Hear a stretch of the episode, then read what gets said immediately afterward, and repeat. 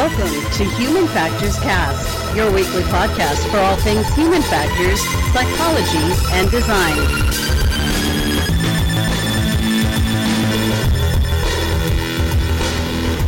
Hey, it's uh, episode 156. Today's March 5th, 2020, and uh, you're listening to Human Factors Cast. I'm your host, Nick Roome. I'm joined across the interweb wavelengths through the magic of Wi Fi and technology by Mr. Blake Armstrong. I love Wi-Fi. Hey, everybody, how are you?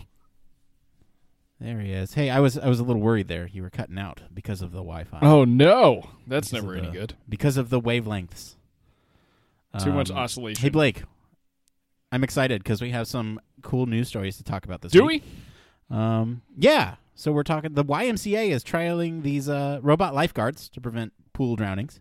Yes. Um, British Airways is testing these uh, self-driving wheelchairs at JFK and Heathrow, and we're going to continue our uh, kind of post mid-commercial deep dive uh, with socializing in uh, kind of this multiverse VR uh, virtual environment bit. I think this is right up my alley, and I'm uh, I'm really excited to deep dive with you on it. Oh man, Um, all the bits.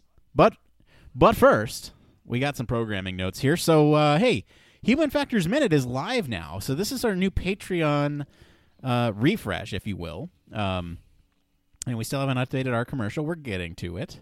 Um, but I will say, uh, so Human Factors Minute, what is it? It's a highly produced, highly researched, uh, one minute of your time that basically condenses a topic in human factors and neatly packages it for you. So that way you can either binge these things or you can um, you know listen to them week by week and it's not this huge time commitment for you.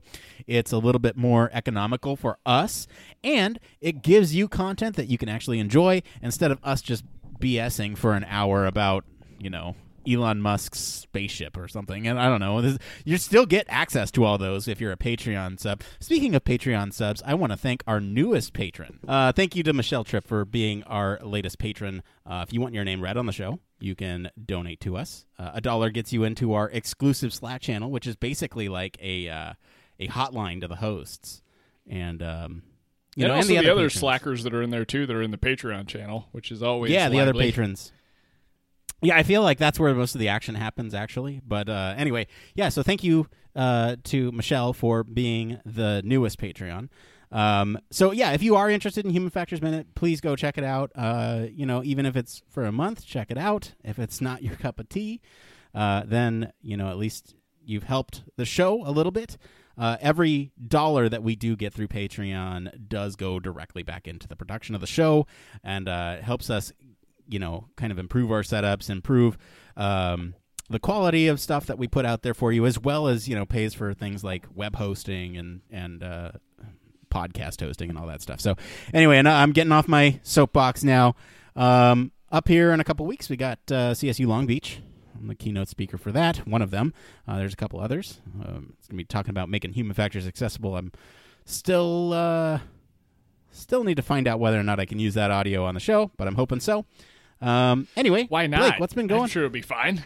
I'm sure it'll be fine too, but I always ask for permission with that stuff because we learned the hard way at HFES. Uh, what was twenty something? We recorded a panel and it was like, well, I forgot about that.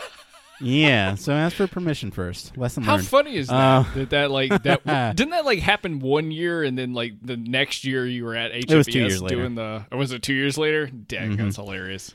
yeah. is oh, funny. how times change. how times change. Ask for permission, folks. In some cases, and others just ask for forgiveness. But Blake, I got to know what's going on in your world. Man, not a whole lot of craziness going on over here, to be completely honest. I recently scooped a keyboard after my last week getting really excited about hopping in back into Pro Tools and getting really frustrated with software.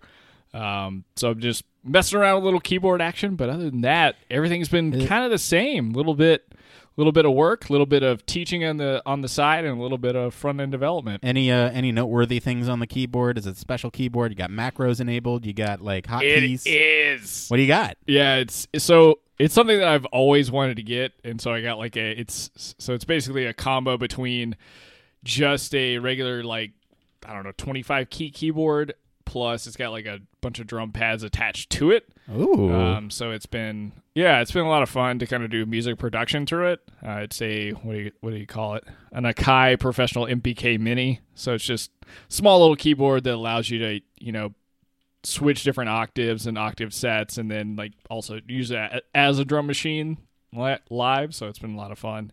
But man, I tell you what, it's been I don't know, probably five years since I've done any real real music production, and it's kind of crazy how little the UIs that I was using then have changed at all now. Um, so that's just like a space that I feel like is forever needing love of both a human factors engineer and also just UI design in general. Yeah, well, I uh yeah, you know what? It's been a while since I've done I've gotten the music bug, but uh I think I'm looking at this keyboard now. Anyway, we'll put it down in the show notes uh, if anyone's interested. Um but I I also recently made a purchase uh that was kind of an impulse buy. Um I sh- What did you get? well, I showed you before the show, but uh, so look, here's the thing.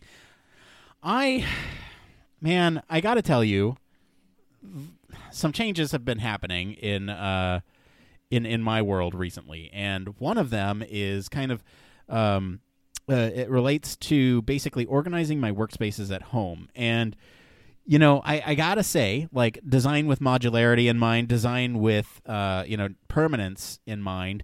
If you design with permanence, then you can't really fix things as you know your work as you get to work in this environment, right? Like for me, I'm building like this mini shop, right? To to tackle this um, project that I I mentioned to you uh, on the show a couple weeks back, where I'm slowly over the course of the year doing these smaller projects that will ultimately end up in a Star Wars control panel, right? And so, oh, that's right. so yeah. slowly but surely, I'm I'm acquiring all these tools, and I'm acquiring kind of um, a space to work on this stuff. And you know, as you start to build this space, you want to make sure that you are providing yourself enough room to adapt to the way that you do things, right? So like if you think about workflow, it's almost like human factors engineering for your environment, right? If you think about a workflow, I know I typically use this thing first, and then I go to this thing, and then I go to this thing. So maybe organize, you know, your space uh, accordingly. But um, that's that's kind of a separate thread from what I'm going to talk about here. I recently bought, in an effort to organize and uh, um, better, I guess, understand the tools at my disposal. I bought a label maker. That's what that was that you showed me earlier. Was a This label? is- what that is the this label is a maker? label maker. Yes, um, it's a good. Oh, It's that's a good hilarious. label maker. It's fairly inexpensive and it it does a great job. The problem, Blake, is in my head before I ordered this, I was like, "Oh yeah, I can label all these things." I get it, and I'm like drawing a blank. I I honestly don't know what to label now. Um, you know, What? in spite of labeling literally everything in my house, like I printed one out jokingly and put one on my son the other day and said "baby," um, you know, with his name on it, and uh, Of course. you know, uh, but but aside from like the obvious things like my filing cabinet or Fridge. my tool drawers, you know, like I don't know what else to label, and I don't know if it is necessary, right? Like I'm I'm just struggling. So like.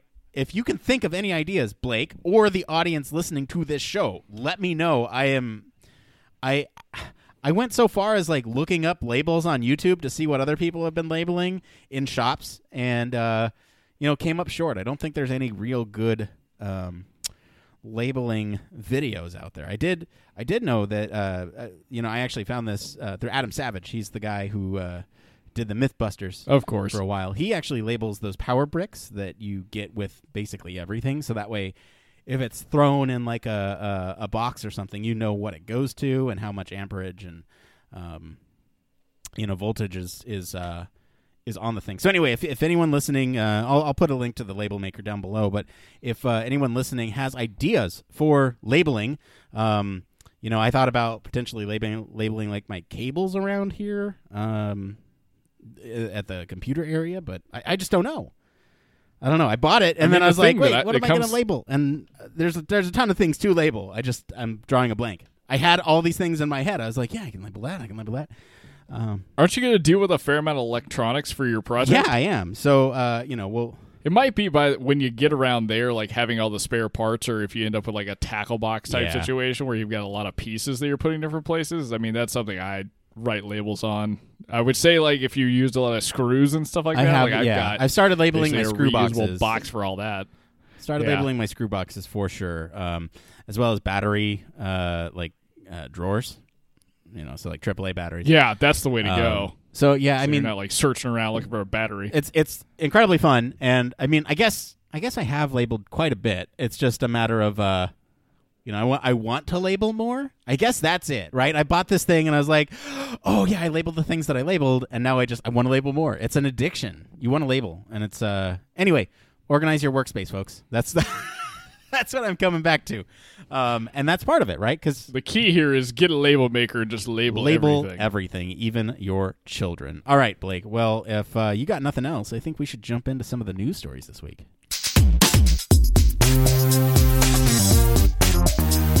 All right, this is the part of the show all about human factors news. This is where we talk about everything related to the field of human factors. This could be anything. Uh, we got some AI in there. We have some robotics. As long as you, as long as it pertains to the field of human factors, it's fair game for us to sit here and banter about for the duration of the news segment.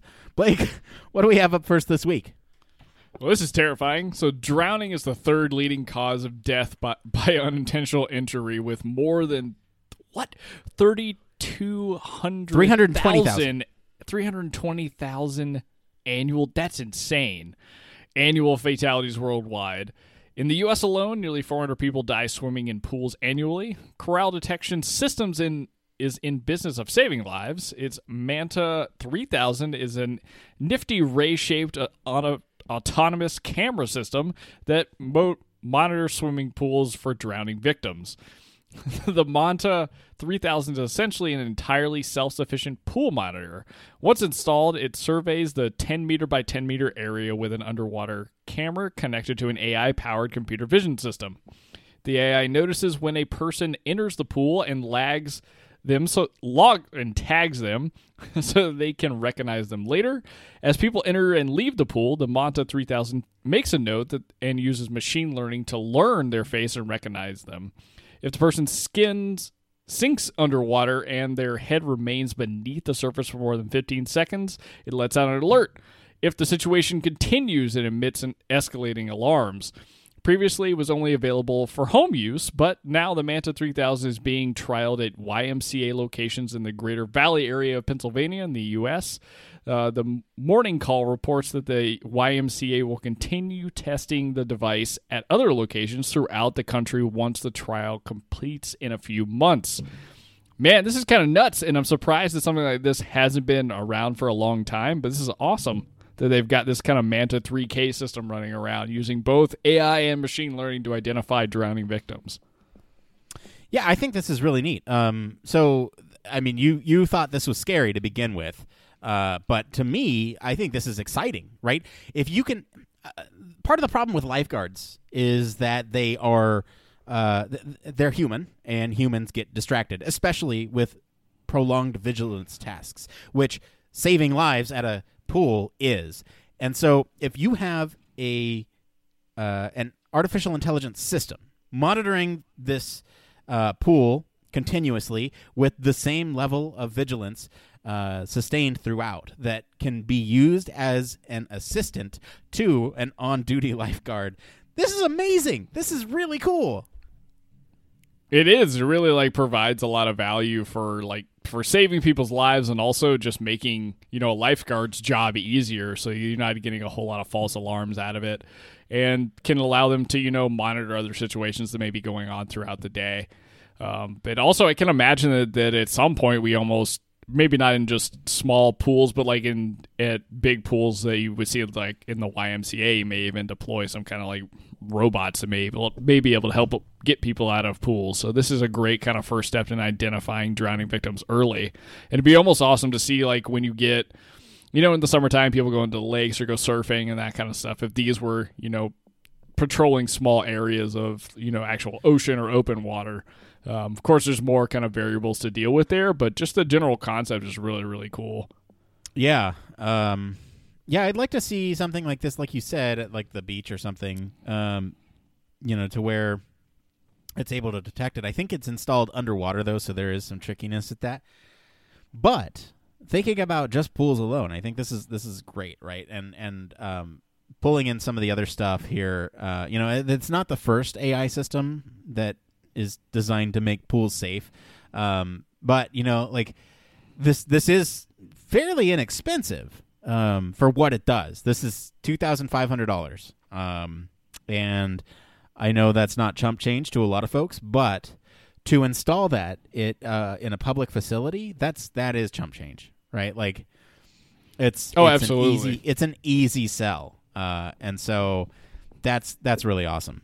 Yeah, I'm surprised they don't have this like in a bunch more places, like outside of just the YMCA. Because if the and I'm assuming that's why they're kind of like trialing it, or trialing it, and maybe the YMCA locations in general will start having them. But even like apartment complexes that have pools and stuff like that. I mean, this would be a great thing, especially if you're it's like a family centered community or any of that kind of stuff. Uh, so it provides so much value for not very much money when you're t- when you're talking about like the scale at which that it be operating at. Yeah, the only like weirdness is like when you uh, when you see no lifeguard on duty at a lot of those like apartment complex pools, um, like uh, you want people to be aware that there is some sort of system surveilling them, um, you know, for their safety, and it's this whole it's it's kind of that uh, that how much do you tell the people that are subject to the technology, right? It's it's interesting for sure. Does those do those signs get replaced with no active lifeguard on duty, but AI system is watching you, um, and will emit? Absolutely. Yeah, It's kind of funny. Uh, You like end up with some sort of like underwater vehicle symbol on the, on those lifeguard posts instead of like showing you know that there's no Right. lifeguard on duty or whatever. Uh, Well, similar and- to kind of like that. What is it? That smart city story that we did so long ago that was talking about like the different levels of surveillance you might encounter depending on where Right, you are right, in the city. with the icons. Now, th- the thing that's interesting to me: what do children love to do at the pool?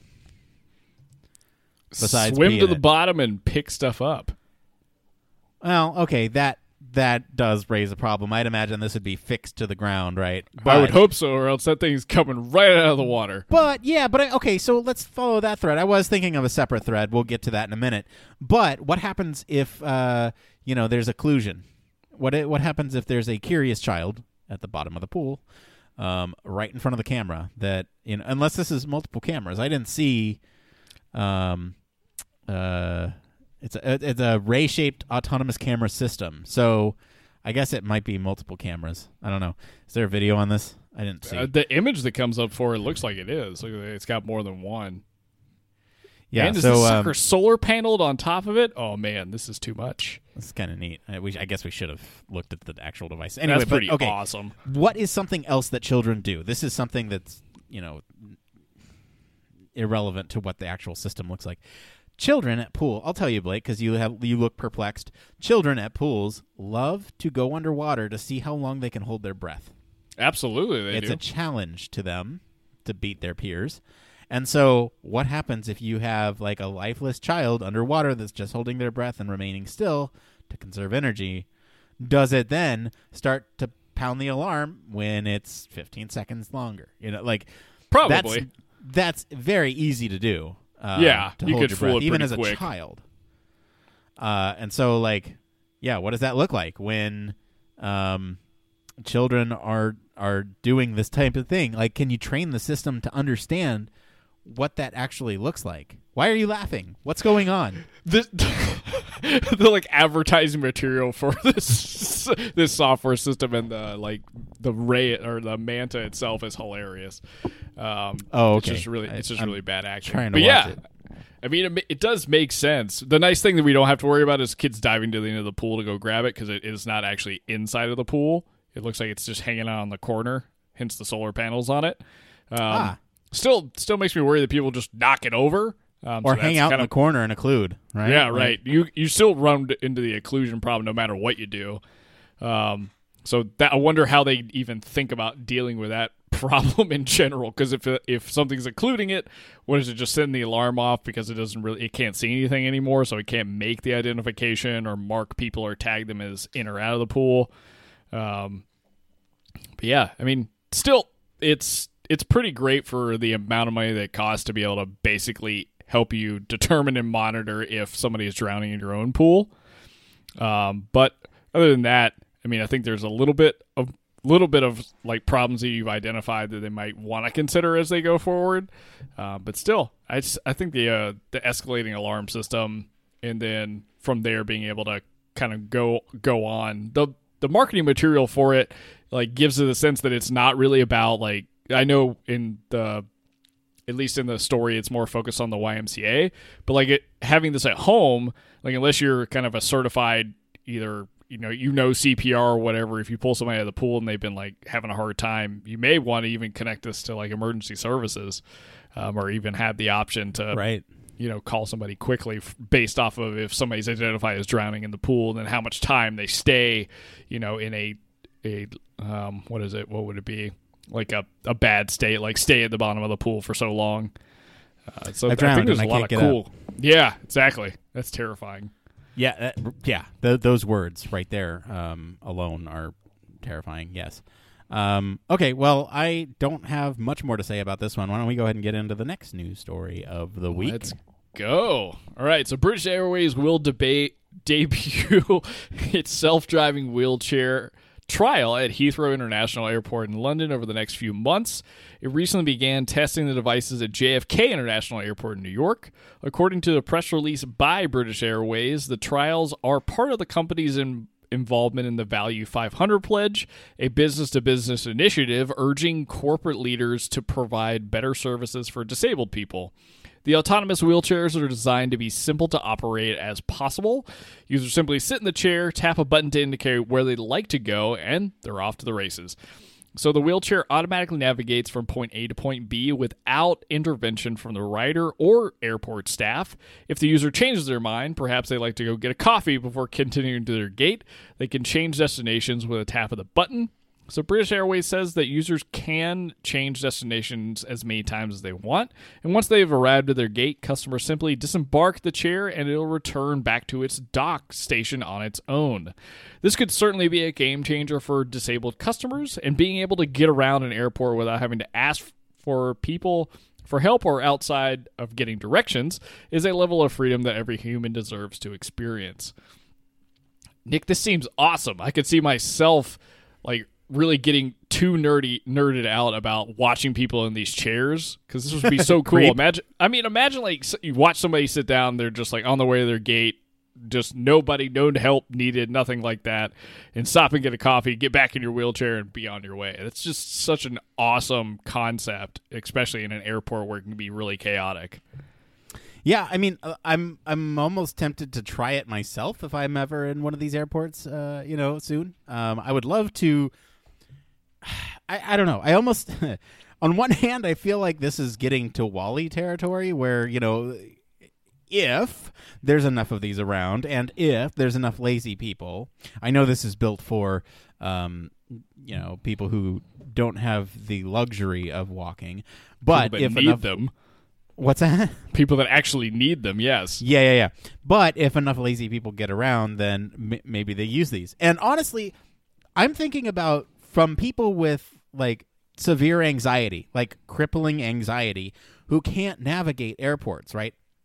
Think about how I guess uh, how much of a benefit this would be for that person to just sit down and be like, I don't have to worry about people. This thing will take me there. And I know that's not how anxiety works, but it's at least one additional factor that you can kind of mark off the list and say, yes, this is I'm I'm going to let this thing do its thing.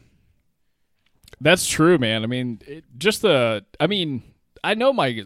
This is just like an anecdote, of course, but I my grandmother was really like she hated navigating airports, and as she got older, it was harder for even her to walk and do those kind of things. And we still made trips across, you know, to Ireland and things like that. So that's a long trip navigating, you know, anywhere from two to three airports.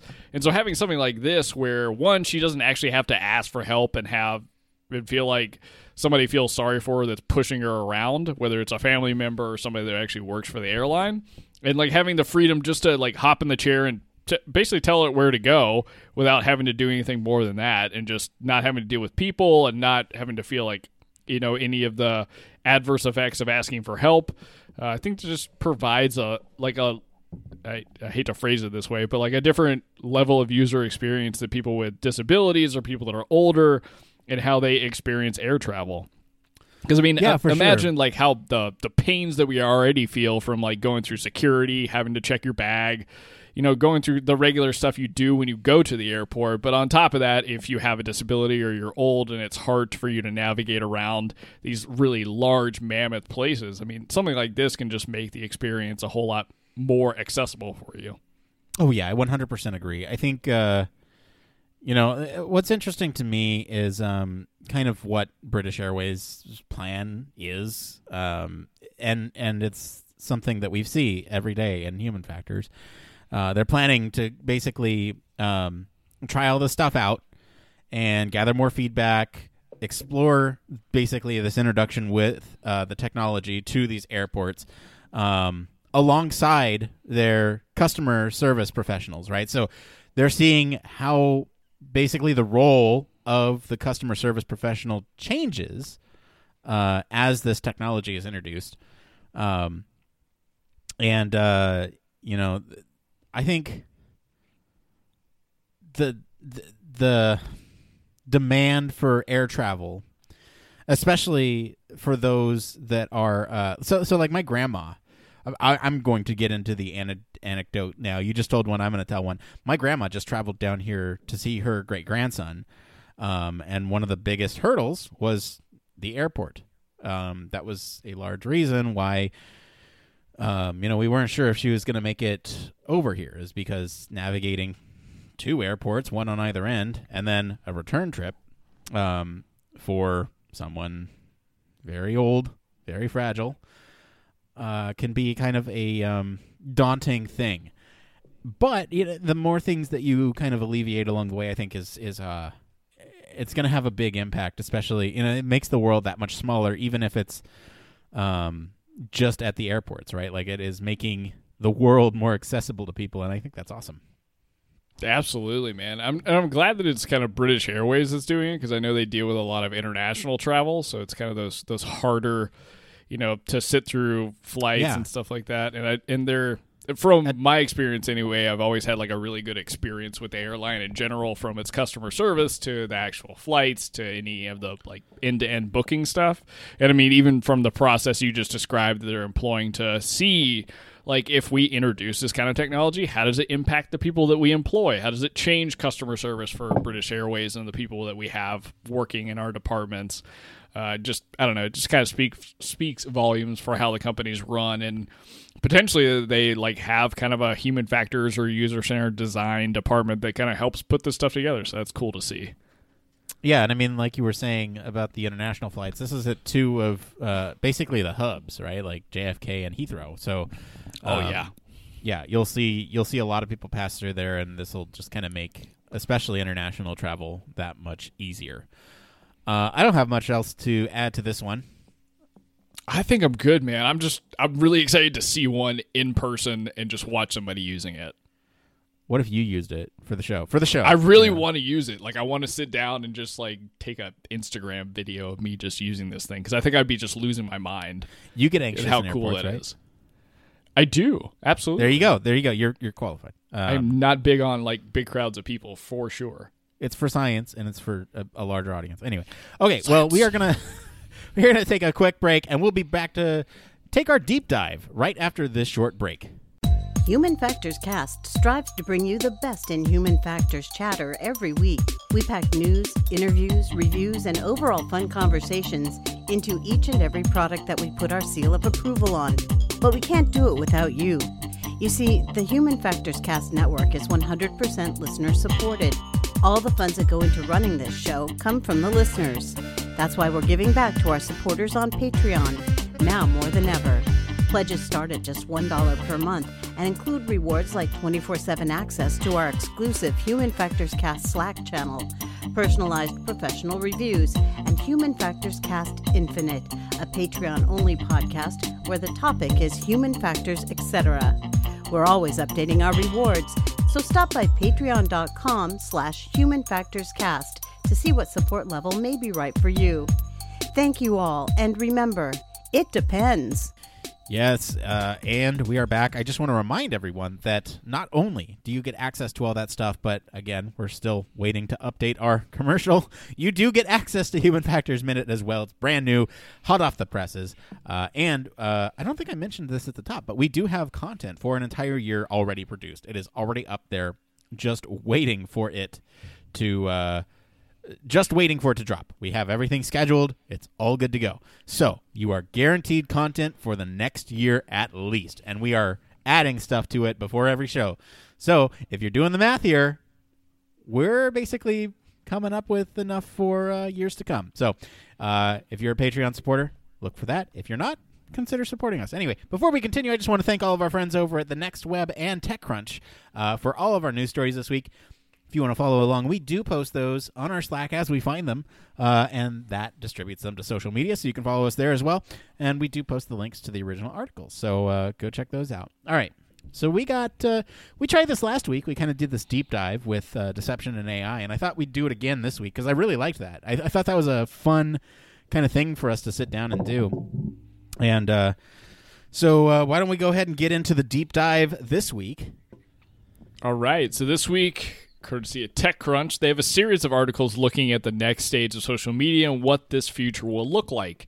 So the question was raised if video games have been massively popular for many years, why hasn't this shift to online virtual worlds as mainstream social hubs on par with Facebook and Instagram already happened?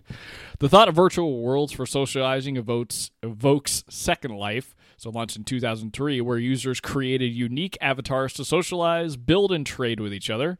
Second Life is still around, but only a few hundred thousand of of users are still active.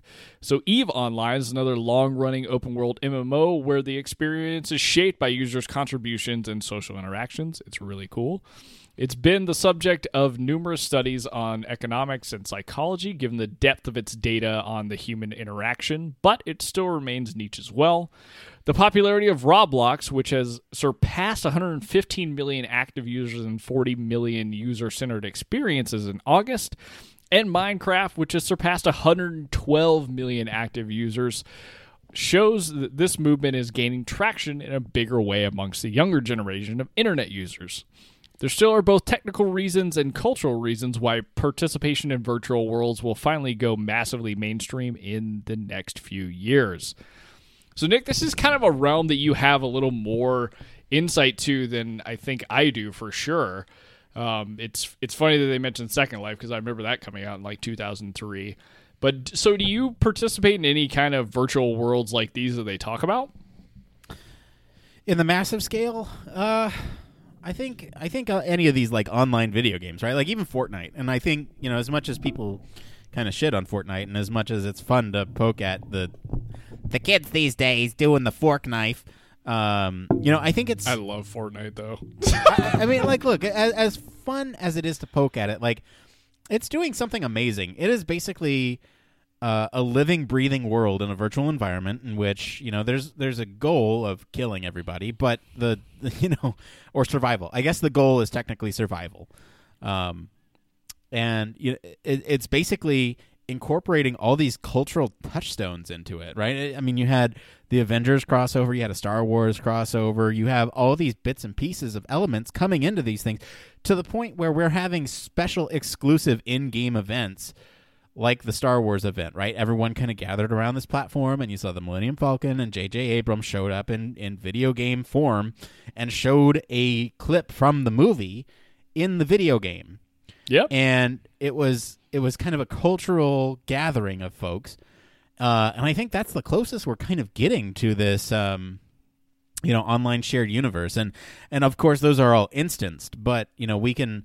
I do want to mention a couple things uh, as we talk about this. I want to make sure we touch on like cloud based computing because that is uh, um, that is one kind of roadblock, but uh, I don't know, Blake. Like from your perspective, I oh, oh to answer your question, no, I don't really participate in it other than like video games that are instanced, uh, and you are dealing with just a couple different players, and it is themed around a certain video game or something. But I think what this is asking is why don't we have a virtual world in which we socialize with other people? Like, how come I don't hang out with you and a couple of your office mates? you know, in a virtual environment, um, and and uh, wh- why doesn't that exist?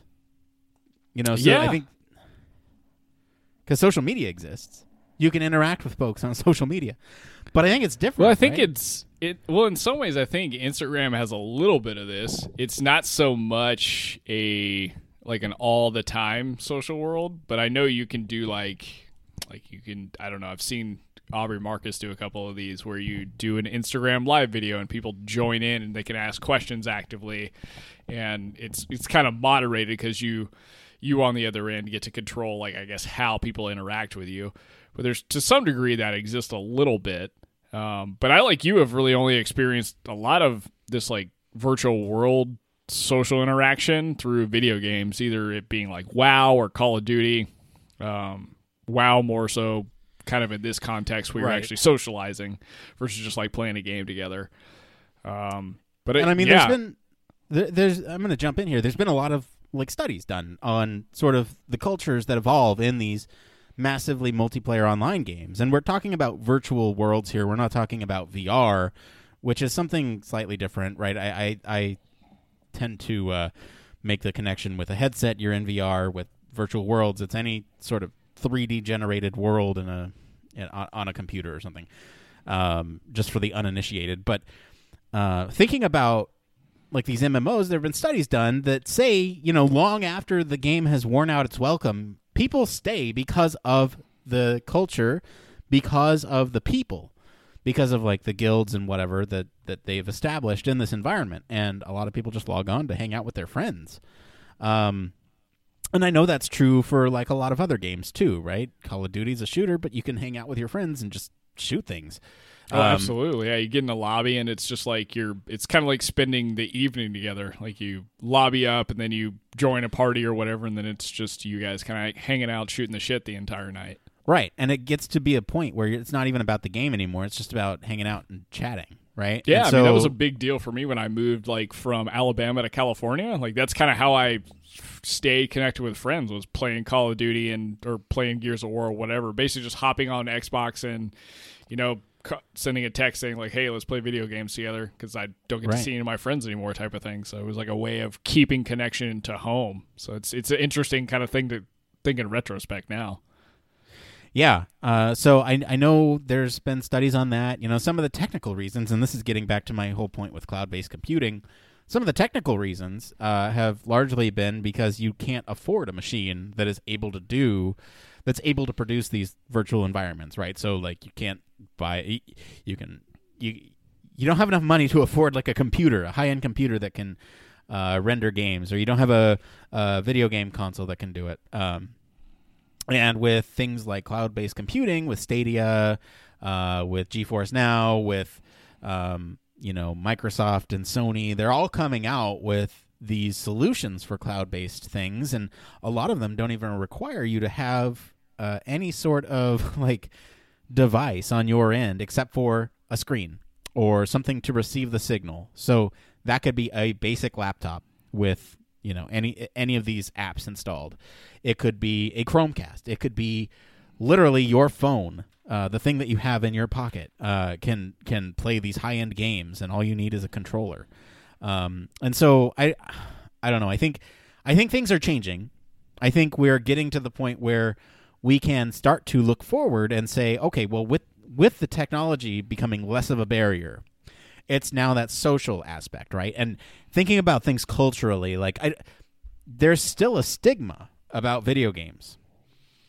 Uh, it it has been out there pretty hard, and so you know by by association, anything that's a virtual environment is going to be stigmatized too, right? Because you you think, oh, people are wasting their lives away in these video games, when in fact, you know, it's a it's a exercise in cognitive function, hand eye coordination, Um, you know, and a lot of these like professional video game athletes actually have workout regimens and are, in my opinion, setting a good example for youth. Right, like they actually work out, they actually eat healthy, um, and they are professional athletes in the sense, in, in every sense of the word, except they're using their hands and fingers and their mind instead of their arms and shoulders and legs and back in different, eh, you know, and a ball.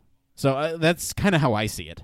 Um, so I think we're slowly changing culturally too to become more accepting of of uh, the mainstream stuff, and I, I think because that technical barrier now is down or is close to being widely accessible to everybody, I think we're very close to um, breaking that cultural barrier as well. I don't know. What What are your thoughts on all that? I just I don't think we're as far away from it as maybe people think we are. And the the cultural stigma part, like I don't know how that's going to dissipate, right? Because there's there definitely still is like an image of what a video gamer is, um, and then the reality, I guess, of like especially when you see people that like stream on Twitch that are paid to do it, they do have kind of a more professional aspect to them. I mean, like Ninja, for God's sake, is sponsored by Adidas and shoots commercials with you know like David Beckham and things like that. And he does like he takes his his career seriously and things like that as well. But I mean the I think it's all about the interface at this point. Cuz right now if you really think about it there's a lot of people that interact like mainly through some of these social media outlets where it's through their phone. And it's not specifically like the way that you would define a virtual world, but it's getting pretty close where they're not really interacting with as many people in the like face to face context anymore. It's through these different like throughput mediums, whether it's like video or it's you know posting pictures and commenting on things. I think it's like what as that continues to progress whether this is some like intersection of like we have this kind of stuff that's put in our glasses now so it's even a little closer to being you know always available. So you're living almost in this quote unquote virtual world that you're experiencing through your own glasses or whatever it may be. I think the stigma part's going to go away as technology gets more embedded in in people's lives and more so than it is now where it's not just a phone. Maybe it's a phone in your glasses and maybe that steps up from just that to being a BCI in your brain or whatever it may be. Um, I think it'll take time, but ultimately having people spend time in these rooms. I mean, it, it was something similar that we talked about in Slack or, or Slack earlier that I, that Mateo had suggested about like how we can, you know, enhance engagement in Slack. And it was like, well, let's let's have chat rooms that are specific to specific topics, or let's you know all meet in slack and have a conversation one evening. Like it's it's getting yeah. closer that you that's how you're going to connect with people across the world or across the you know continent you live on. I think it's just is it going to jump into a virtual world right away? I'm not really sure. But then i think the the definition of a virtual world is should be a little bit loose in this sense because like if we all were hopping on a slack call or like how you and i do this podcast where we're like people don't know it, but we're sitting here video chatting the entire time. I mean, that's not really that different from. It is a virtual you know, world. I'm looking at yeah. you in a virtual world. Your ver- your world to me is virtual. My world to you is virtual. And I think yes, breaking down what it actually means to be a virtual world, uh, you know, and it's it's well defined in a lot of literature, but you know, it it is basically anytime you can transport yourself, either uh, you know, cognitively or physically into a different environment. That is a, a virtual world, right? So even storytelling, when you are wrapped up in somebody's story, living in your imagination, that is a virtual world. Um, so, I mean, like to me, what do these social spaces look like, and what's going to be the first big thing that really takes off? And you know, I, I can, I can, I can throw down some ideas. Um, oh, you know, uh, to me, what would what would be interesting is some sort of social space where like let's say for example you are already building uh bits and pieces of this right? Like let, let's take facebook and instagram right? Owned by the same company. Now what if you add a virtual world to this where you've taken these pictures and you have your own space a virtual 3d space like a room that you can basically put these things in, right? Like like almost a museum. Like, hey, look, this is my trip to uh, to the zoo, right? And you can see all the animals. They're right there on my wall. I've put them there. I've I the user have have put these pictures here because I like the way they are organized in this 3D space. And you, Blake, you can come into my 3D space and you can look at this. And Well, like you can, even take that a step further. I mean, it could be a way that you're because, like, I know, Insta- let's say Instagram, they take video of it. But what if you were always able to capture the video of the things you were seeing through your eyes? I mean, that could basically be right. letting somebody experience your physical memory, but through just like video, basically in this kind Yeah. of projected space. Now, hang on. I'm going to go a little deeper here because Facebook and Instagram are owned by the same company. Now, what, what if within that room you have your pictures, but also hanging out on your uh, on your little desk there is a little journal with all your Facebook posts that someone can just walk up to and read. You know, it's like it's like snooping in somebody else's environment. Um, and that's that's weird to me almost it's like you can see who is snooping in your room and it's like it's you can almost gamify it right like if i can sneak into their room and see without them seeing me like uh, you know and then there's all these privacy concerns you know you have a locked door for people you don't want coming in um and so I, I don't know something like that might be possible i just don't know you know like what that looks like customizing your avatar to look like you or your idealized version of you could be something. I'm I'm trying to think of like the transition. What's going to be the thing that gets people in the door to this virtual environment social experiment thing that is basically, you know, where everyone's living, like Second Life, but everybody. Um, Yeah, I, I don't know. don't know. I think at this point it's still much more of a hard sell, just because it's like getting people in that space. So how do they how do they experience it right now? And I think that's that's I think like companies like Google that with their experiment with kind of Stadia are moving towards that, like really pushing the boundaries of cloud computing and what this can do and how high fidelity it can be. And then I would say like companies like because there's a San Diego and Finnish based company called Kast that is similar to like what Twitch does, except for it's meant for social gaming and social like watching movies across continents and stuff like that with people. Right. What if you go to a virtual movie theater and watch with your friends? Like, Yeah. I mean, I think that kind of stuff, like smaller events that you can do with friends and like getting more of that stuff online, that'll probably ultimately be really the impetus for how do you actually get a lot of people into this. Um, because I, I think a lot of people are working on, or companies are probably working on, or, you know, investors are speculating what's the next big social media push. And I feel like it's it's got to be in a virtual environment at some point. Whether that's soon, so. I don't know. Now, uh, one other point uh, I wanted to make is, um, you know, uh, if you think about virtual environments and, and doing these types of activities in them, whatever it is, it has to be ubiquitous. It has to be easy for the user to do, right? You can't spend a lot of time creating an environment. The interface has to be easy. I want this thing here in this environment. I want to move my avatar there. You can't expect everyone to be able to pick up a controller and move their avatar about. Um, and, you know, I think one of the technical barriers is the ability to graphically render these environments. But then another technological barrier is the complexity of control um, and manipulation of 3D objects on a 2D space. So that's another challenge that will have to be overcome. It has to be as easy as like share this on my space, know exactly where I want it in my space. Like an AI can help with that. But I think all that has to be considered and all that has to be ironed out for something like this to be successful. I feel like that's a great entry point for something like voice technology that's a little more integrated and Right. and you know that grows and it's a little bit better because if you're in a virtual environment like gesture based stuff can get you pretty far but I think ultimately if you're able to like kind of talk out loud say how I want things to render in my space how I want myself to look turn left turn right that kind of stuff I feel like that helps you in a lot of ways not have to be doing a whole lot of movements you're basically just talking within the space and then experiencing it Yeah. Well, I I liked that deep dive. I thought that was kind of fun. Um, What did you guys think? And what what are your ideas for what would make a vir- like what would make you want to join a virtual world, virtual space, something like that?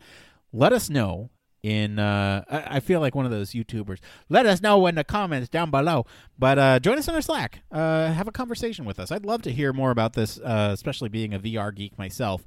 Um what other people think of this. And if you guys have any ideas for next week's deep dive, please let us know. We are we're trying out this deep dive thing. Also, let us know what you think of this. I, I think uh, it's it's fun for me and Blake, but if it's not fun to listen to, if it's if this deep dive doesn't really seem that deep to you or whatever, you're just not interested in it, let us know too. That's valuable feedback. Um, okay, Blake. Well, I think we got a couple minutes left, so why don't we get into this next part of the show?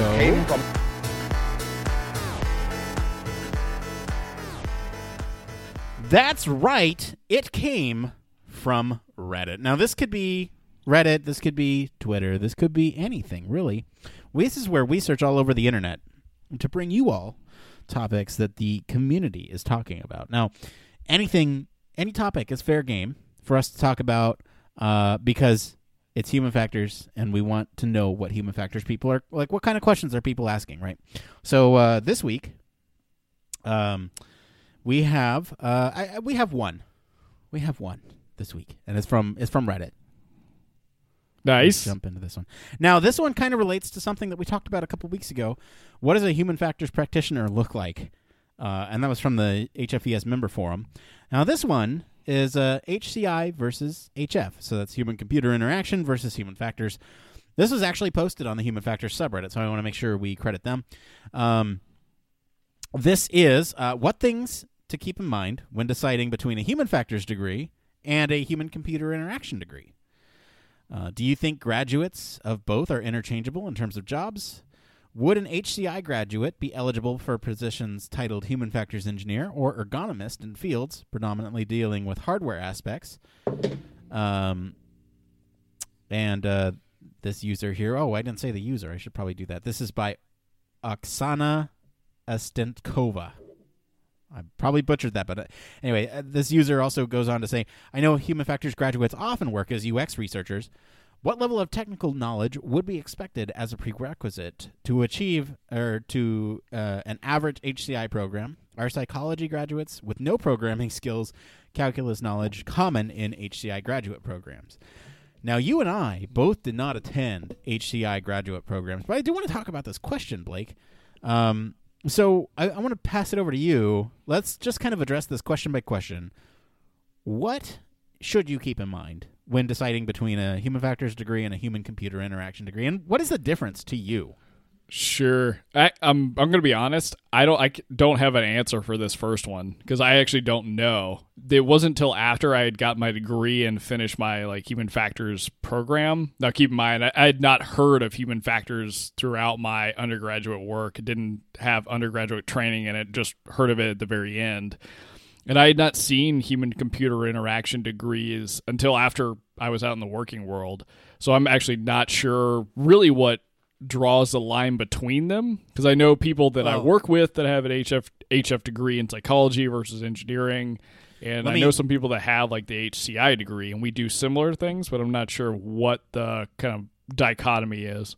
Well, let me let me try to at least uh, put it from my perspective here. So, for me, I think HCI is more focused on like the computer side of things, where we're looking at software, digital interfaces, um, you know, and I think human factors is more broad. You can apply that to the design of physical objects. You can design systems thinking about human factors, and so I think it's just a matter of um, kind of uh, where the focus lies. I don't I don't want to overgeneralize. If anyone listening is in a human factors uh, program and or an HCI program and thinks any differently, I mean, it, it- he, Blake and I are both human factors background, so. In terms of HCI, I, th- I feel like that is probably more focused on software, uh, probably a little bit more designy. Um, if I had to take a guess, uh, to give you that kind of well and a little bit more cody, uh, to give you that well-rounded kind of um, software approach. But th- that's just my educated guess. Um, now, do we think these are interchangeable in terms of jobs? I think they in my experience, they have been. Like I know people that work as a human factors engineer with an HCI background, people that work as, you know, a computer work in computer scientists, work as computer scientists, or work with them developing software that have human factors backgrounds and HCI minors. So I'm not really sure if there is a determined difference between the two when you're term in terms of jobs, but I think as she goes on to talk about, or he or she goes on to talk about, um, you you may end up kind of getting similar roles. Like if you ended up in a user researcher role, if you're an HF graduate or an HCI graduate, I've definitely seen both degrees in both both of those positions. Um, so I would assume they're interchangeable in terms of jobs, but I, it probably depends on what your interest is and how you want to apply what you know maybe unpopular opinion time, and I know a lot of people have uh, really strong opinions on their skill sets and everything, but I think it's all a matter of how you swing it, right? If you say, you know, hey, I went to an HCI program, I basically did human factors for uh, digital interfaces, and so I can probably pull some of that towards uh, you know th- this physical device or whatever it is. I, I think I think there's a lot of overlap, and I don't I wouldn't say that you know maybe the skill sets differ slightly, but it's all a matter of how you spend what you know and what how what you know uh, sort of applies to the job that you're looking for. Um, so I I would say there's probably a lot of overlap, and I wouldn't worry too much about it. Again, it just kind of comes down to what ultimately you want to do. If you're if you know you want to work on software, then maybe go for HCI. If you know if you don't know, then maybe go for human factors. Maybe that's more broad and gives you more flexibility, you know, in the long run. Um, but maybe you have to work harder to catch up on things like designing and coding um, knowledge. I don't know. Um, okay, let's see here. So, in terms of interchangeability, we covered that. Uh, what about um, level of knowledge? So, we can't really talk to this last point because neither of us have gone through an HCI program. Um, but uh, you know, no programming skills, calculus knowledge common in HCI graduate programs. I don't know. I haven't heard of any like high level math other than statistics in graduate programs, especially focusing on things like uh, the the human factors or or um, human computer interaction. I wouldn't imagine so. Uh, but maybe in coding classes, maybe you get that. I don't know it might depend on the speciality, right? Because there's different requirements if you go like a human factors program that's like within industrial engineering or in an engineering school versus if it's in a psychology program. So there might be like different requirements in that yes. case. This sounds very specific, so it almost sounds like it is it is program specific, although it is, it is a question. Because um, I, I the the one or two people I know for that have degrees in informatics and then uh, HCI, they had psychology backgrounds previously. They don't code. One does have some data science skills that they picked up on their own, um, but they didn't have a whole lot of like intensive calculus knowledge. Um, so I'm I'm not sure. It probably is going to be program specific, and if you're looking for a more engineering side of a like graduate program, you likely may have to know a little bit of that. Um, on the thinking on the calculus side, programming side, I think that I'm not really sure how that plays into HCI, and that makes me very curious to look into it. Well, why don't we go ahead and look into it? Um, and do you have anything else to add on this topic, Blake?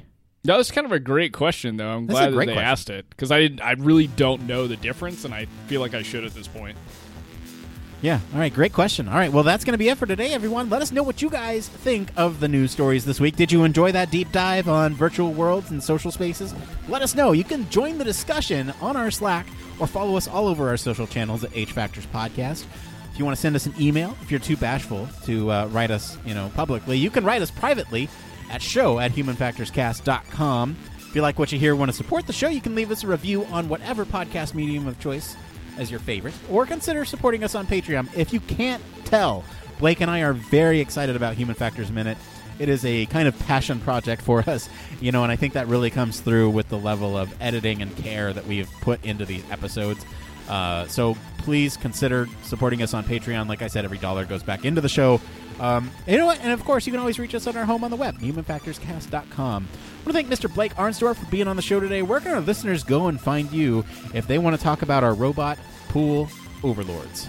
Guys, if you want to talk about that Manta 3K, you can always find me in the Human Factors Cast Slack, but you can also find me everywhere across social media, including LinkedIn at Don't Panic UX. As for me, I have been your host, Nick Roome. You can find me across social media at Nick underscore Roome. Thanks again for tuning in to Human Factors Cast. Until next time, It it depends.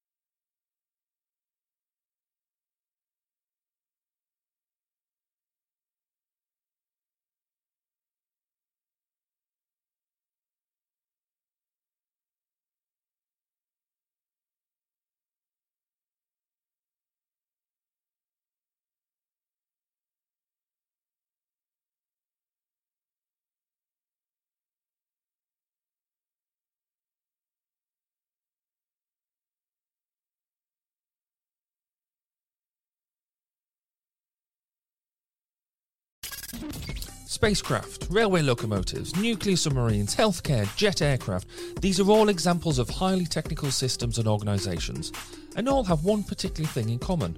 They all involve humans. Humans who want to do amazing things and are using technology to achieve them. They all have something else in common.